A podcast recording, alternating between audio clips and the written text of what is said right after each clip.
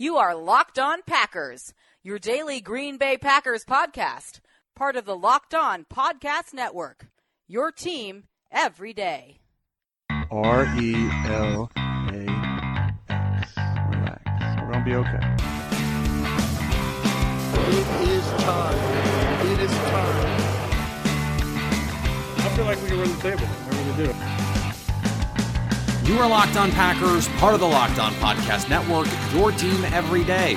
I am Peter Bukowski, and I cover the Packers for S B Nation. I cover the N F L for FanRag Sports, and you can follow me on Twitter at Peter underscore Bukowski. You can follow the podcast on Twitter at Locked On Packers, and you can find all of the podcast content at Locked On Packers dot com. You can find all of the off-season content from me at FanRag N F L and Acme Packing Company dot com. It is all there for you, and I'm going to continue to churn out these podcasts three times a week through the offseason, just because the Super Bowl has come and gone, and it is now another six months before football really kicks back into high gear. Doesn't mean we're not going to continue to have a show. We are.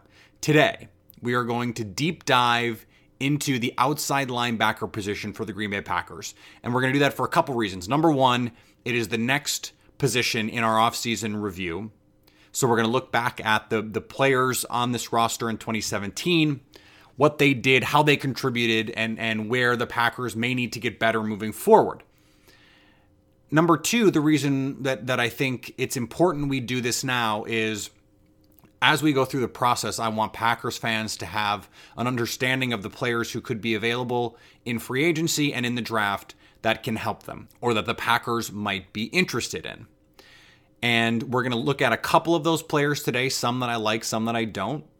We're going to look at free agency, and and we're going to give you as big a picture as we can about the Packers' edge position moving forward. Now, the interesting thing about how this is going to look in twenty eighteen with Mike Pettine is he's going to play some three four fronts, he's going to play some four three fronts, and some skills may need to change.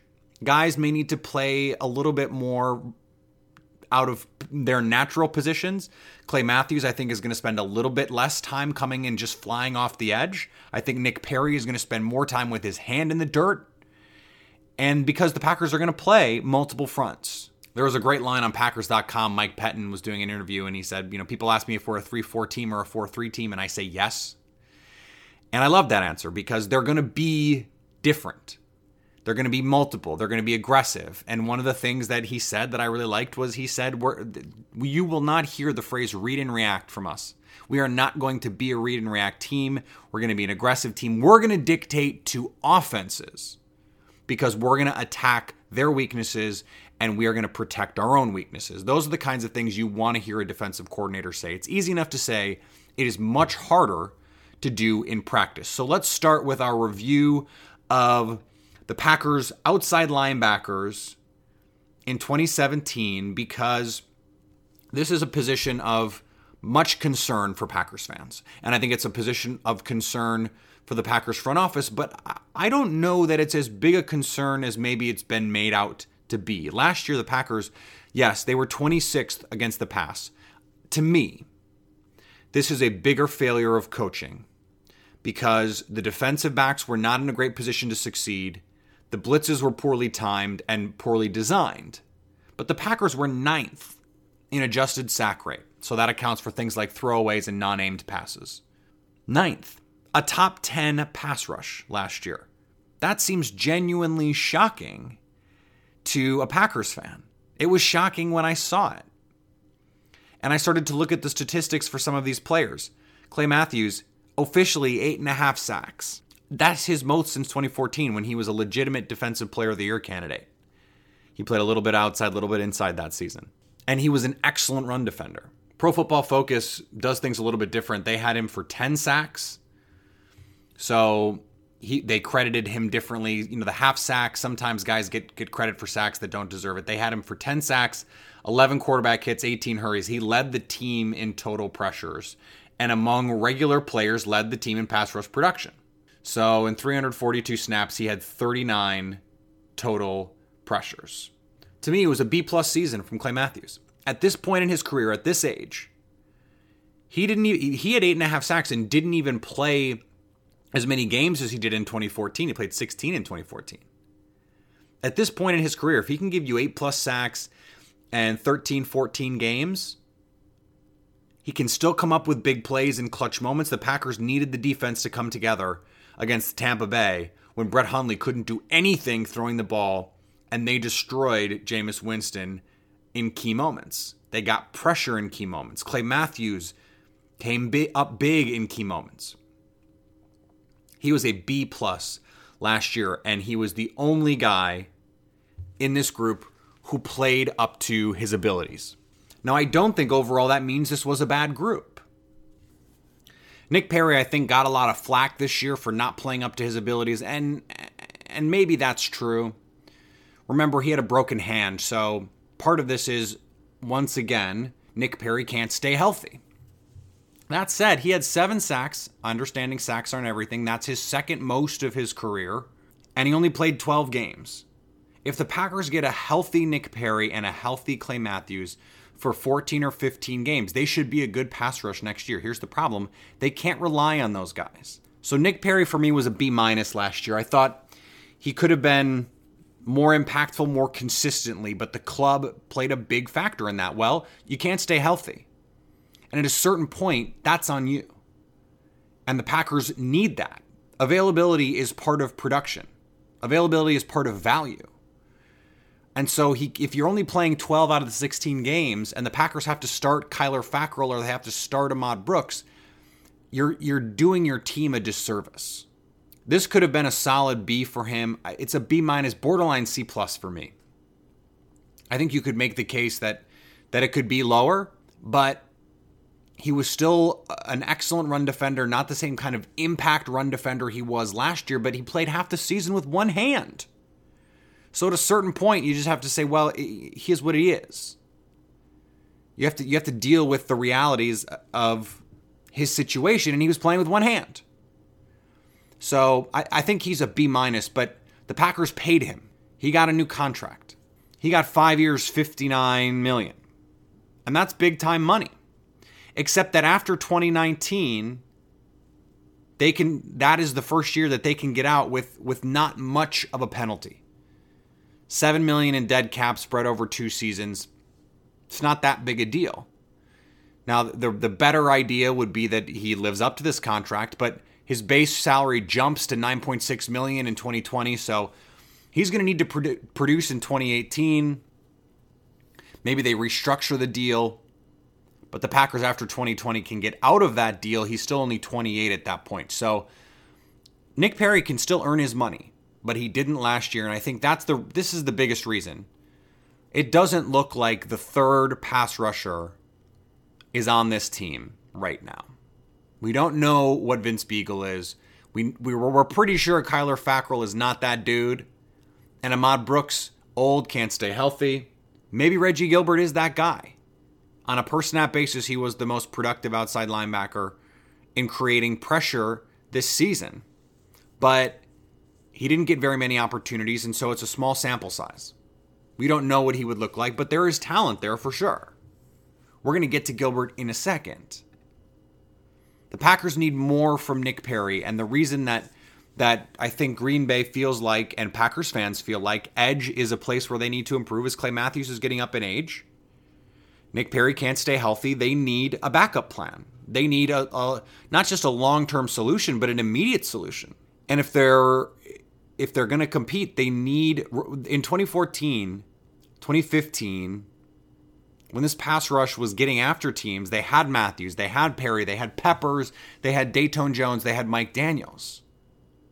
They had this slew of guys that they could throw in there. If they have to go to Fackrell, if they have to go to Biegel, if they have to go to these secondary pass rushers, they just can't get the job done in the same way, so their guys can't stay fresh. This has a, a snowball effect. So Philadelphia, in the Super Bowl, they can rotate in guys. They can bring in Derek Barnett. They can slide Brandon Graham inside.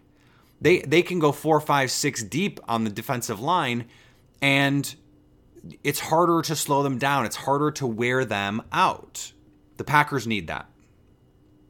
Ahmad Brooks, for me, D+, thirteen tackles, one and a half sacks, couldn't stay on the field. He's older. He was supposed to give them some stability at the position and couldn't stay on the field long enough to do that. I don't think he'll be back. I don't think they need him to be back. And and one of the reasons I don't think they need him to be back is they can they can go draft someone. But also, Kyler Fackrell actually was okay this year. I know that's weird. Pro Football Focus had him with a higher pass rush productivity than Nick Perry. Three sacks, three hits, twenty-one hurries. That's twenty-seven total pressures and two hundred fifty-four pass rush snaps. That's that's not terrible. That's that's solid. Now he's still a, he's still a bad run defender, cannot set the edge, doesn't know what's going on half the time. But if all he has to do is go get the quarterback, he's shown some ability to do that. He's developing a little bit. He can be a rotational outside linebacker. He's a C plus for me. Can he be more than that? I don't think so. Now the three other guys that are that are on the roster, Vince Biegel, Reggie Gilbert, Chris Odom, they're all incompletes. None of them did enough. None of them really had the opportunity to play enough. As I said, Reggie Gilbert, the mo- in forty pass rush snaps, this is pretty incredible. Eight pressures, according to Pro Football Focus. One sack, two hits, five hurries. That's pretty remarkable. And he did it from both sides of the field.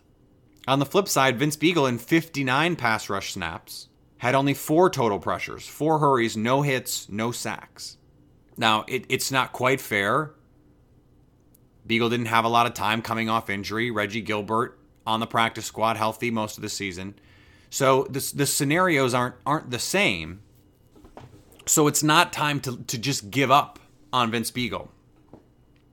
But he's going to have to show a little bit more. There's a reason that, that the Packers and Packer fans feel like they need to upgrade this position. They do. There is no premier pass rusher on this team. Now, Mike Pettine doesn't necessarily need one of those. But I'm not sure that there is more than two guys that the Packers can count on down in and down out defensively to do everything that they need them to do from a run defense standpoint, from a rushing the passer standpoint. They need to upgrade the position. And that's why we're doing this. That's why we're talking about it this early, because this is going to be a topic of conversation all offseason. Is this group good enough? And if not, how do they get better? You heard me reference Pro Football Focus. You too could have access to all the data behind the paywall if you win our contest that would get you a Pro Football Focus Edge subscription. It's a thirty-nine ninety-nine dollars value and would get you access to player grades, snap counts, charting and tools, N F L drafts content. They do a ton of N F L draft content. So as we ramp up toward the draft, this would be well worth the money that you don't have to pay. All you have to do is put your name and your Twitter handle in a review of this podcast on iTunes, and you'll be entered to win. There are three names in the draft right now that I think are going to be consistently linked to the Packers at the fourteenth pick. But, but let's back up for just a second. If you want a top-end pass rusher, cornerback, or quarterback, you better take him in the first round. Statistically speaking, the best players at those positions come in the first. You want a premium player at a premium position, he's a first-round player in all likelihood. There are exceptions, Tom Brady, Tony Romo, Sam Shields at corner. But if you want a high-impact player at a premium position, because everyone wants one, so they're going to they're going to draft them. They're going to take their hits. So you got to get the guy with the primo talent. You got to take him in the first. And I think there are a lot of Packer fans that want the, that want their team to take an edge just to take an edge. I don't love this class. I don't love the outside linebackers, the defensive ends in this class. So if that's true, I'm not interested in saying, let's just take the best guy there. No, or not the best guy at that position. You don't take the best edge player just to take the best edge player if he's not one of the best players at the position available. And if there are guys with more relative value, guys with higher grades who can help your team more, you take them. If Derwin James is there, you take him. If Denzel Ward is there, you take him, depending on who the guys are there that are available. So let's start with my favorite of this group, and that's Marcus Davenport. six six, two sixty. We'll see how he, he measures in and, and tests at the combine, but he went to U T San Antonio. Small school kid. We talked about him a little bit before the Senior Bowl and right after the Senior Bowl because He, he struggled a little bit early at practice, but then ended up, he played much better in practice on Thursday, and then they couldn't block him in the game. Five pressures and twenty-five pass rush snaps. I mean, they couldn't block him. And that's what you see when you watch him on tape. I've studied the top pass rushers in this class. He is my favorite. I think he's the best one. I think he has the highest upside. I said this on Twitter. It is hard to watch him and not get flashbacks of Jadeveon Clowney. Not that he's in the same caliber as a prospect. Clowney was a generational prospect. He's not. But from a power standpoint, he'll just run over dudes. From a size and, and freak athleticism standpoint, he's right there. He can create pressure off the edge and turn and run with a running back on a wheel route. Or drop in coverage and spy a quarterback. Or rush from the inside. Or loop around on a stunt or a twist. Over the course of the next couple of weeks, we're going to be using a lot of scouting terminology. I'm going to try and explain to you what they mean. I'm going to try and not get too in the weeds with it. If there's any ever anything that I say that you go, what the hell is he talking about? Just, just send me a message. Tweet me. Tweet the show. And say, hey, what are you talking about? Explain this. And I'll do it. Because if you have a question, someone else probably has a question. I'm at the end of, so I scout these guys. I, I watch their games. I take notes on the things that I like and I don't like. And then at the end, I write up a small graph, a scouting report. And I, I mostly have done it for myself, but I hope it's going to be valuable to you as we move through this process. Because as I scout and evaluate players that the Packers could be interested in, I'm going to share those evaluations with you. So let's start with Marcus Davenport.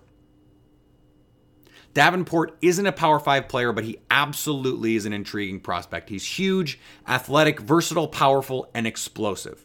He's a playmaker in the run game and the passing game. With his upper body strength and ability to convert speed to power, he can dominate opposing offensive tackles and just as easily use his athleticism to turn and run with a running back. I, I said this already. He can be a number one edge rusher and a solid run defender. Plus, with some added strength and technique, he still has room to grow. Davenport has scary potential and could be one of the best edge players in football in any scheme. Play him outside in a three four, stand him up at outside linebacker, or put him at a four three defensive end with his hand in the dirt. He can win as an inside pass rusher in sub-package or as a stand-up blitzer on the outside. He is a terror. And he's young. He is exactly the kind of player Ted Thompson would love. And he is exactly the kind of player who can play inside, outside, and all over that Mike Pettine would absolutely love to deploy in this system. Specifically because he can play hand in the dirt, standing up, inside, outside, blitzing up the middle, wherever you want to put him, he can go get you pressure and disruption. He needs he needs some help. He needs some work with his technique, with his pass rush repertoire. It's a tongue twister, so I had to say it slowly. But he can be really good, and, and you will not stop hearing me gush about him. The other guy is Harold Landry from Boston College. six three, two fifty, and is a flash of lightning off the edge. Flies around the field. He's long. He's got long arms, which you which you really like to see from an edge rusher. And he's the kind of player that can give your team life. He's the kind of player that Seattle would draft, play him in sub-package positions, and he would have ten sacks as a rookie. And so playing in a similar scheme with Mike Pettine, I'm higher on Landry than most, I think. And so I think he is worth the fourteenth pick. I would be willing to take him at fourteen, depending on who else is on the board. And I think he's the kind of high upside, bend the edge, speed rusher that, that the Packers could use. The kind of player Clay Matthews was in his prime. Here's, here's what I wrote about him. Landry is an undersized, lanky speed rusher off the edge with basically just one great move, and that's a dip and bending the corner. Against college offensive tackles, that's enough. It's not going to work consistently against Joe Thomas and Tyron Smith. That said, his speed is disruptive. He's a smart, aware player who can help you against the run because he's smart and closes with burst. He's better as a pass rusher with his hand down, but probably needs to get to two sixty to be a starter there. He's two fifty now. If he can get a little stronger and play with better leverage, he can be a solid N F L edge rusher without adding anything to his game because his speed kills. If he can just get one counter, a spin, or an inside swim move, he'd be an elite pass rusher in the league because he's a, his first step and speed to bend the edge are elite. Right now, he's a somewhat limited player because of his deficiencies with strength, but that's fixable. With some coaching, improved hand placement, and technique work, Landry has the foundation to be a special player. There is some some scouting jargon in there, but I think from context you can you can have some understanding of, of what some of those words mean. We'll, we'll go through a little bit more of them as we go through the year. I, I just, there's one more guy I want to get to, and it's a name that's come up a lot, and it's a name that I just, I won't pretend to understand the infatuation with his talent. Arden Key from L S U, six six, two thirty-eight. I don't want to hear he's two sixty, he's not. He's two forty if he's a pound. And he might not even be that. In twenty sixteen for L S U, he probably played two thirty, two thirty-five. He's skinny. He's small and and spindly. He's not small. He's six six. six six, two forty is not small. If you saw him in person, you'd go, holy crap. But for an N F L edge rusher, edge player, he's slight. I, I just don't think he has a clue what he's doing. And I... I There's evidence to suggest that that is also an issue off the field. So I'm just not interested. Just not, I mean, not that he's not draftable, but at fourteen, absolutely not. No way. I, I, I am I am firmly of the belief that if you can't prove you can produce in college, I'm going to be worried about your ability to produce in the N F L. That doesn't mean that there aren't upside plays, but I also understand that not all production is good production. Not all sacks are good sacks. Bud Dupree at Kentucky, he got, you know, some crazy number of sacks his last year there. I don't think he earned one getting off a block. There, they were well-timed blitzes, or he blew up a running back, or someone just didn't get out of their stance, and, and he got the edge. And it was not... It was not his ability to get off blocks that won him sacks. He didn't earn those sacks. He won them with his athleticism. And that's just not going to fly in the N F L consistently. Let me read to you my final thoughts here. He's not what his press clippings will have you believe. Key is a pure upside play. Has no idea where the ball is or how to attack an offensive tackle. Doesn't go in with a plan, but has the perfect frame to add muscle and strength. He's not even twenty-two. And during the seventeen season, he started to get better with his hands and pass rush moves once his shoulder healed. Truly, what hurts him is his huge production as a sophomore blew him up hype-wise, and if he only had four sacks, he probably stays in school, which is what he should have done. He's just too raw to be a high pick. Guys who don't know how to rush the passer in college rarely figure it out in the pros. If you think he's Everson Griffin or Danielle Hunter, that's fine, but those guys were mid-round picks for a reason. He needs time, a ton of coaching, added strength, and experience. The kid just doesn't quite know how to play football. In the third round, sure. I'm serious. I am dead-ass serious. No interest in using a top fifty pick on Arden Key. No offense to the kid personally, I just don't think he's a good enough football player at this point. I understand what the upside is. I understand all of that. He is not worth the high pick. He should have gone back to school. And so you're going to see that in mocks. I don't think the Packers are going to see the talent that that maybe the media does because I think they're smart. I certainly don't see it. That doesn't mean I'm right. I've been wrong before, but I've been right before too. He's probably going to test very well. He's very athletic. I just don't see enough. You have to know how to rush the passer. It takes more than athleticism, and he doesn't know how. The last thing before we get out of here is free agency. There are not a lot of quality free agent edge rushers out there, edge players.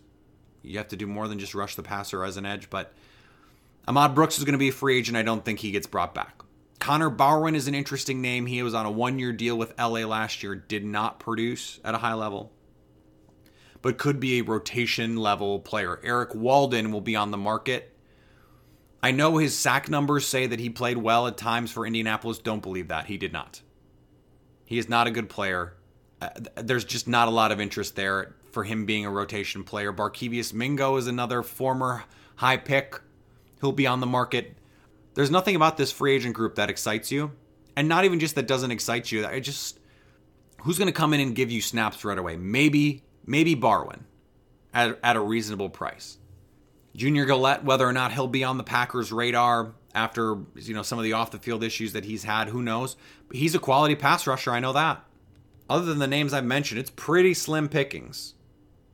Trent Murphy from Washington, I'm not sure how appealing that is. Packers already have a couple uh, white dudes with, with limited athleticism.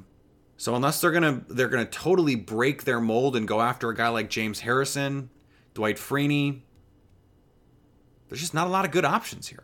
One name that I do think could be potentially interesting is Aaron Lynch from San Francisco. He's only twenty-four years old.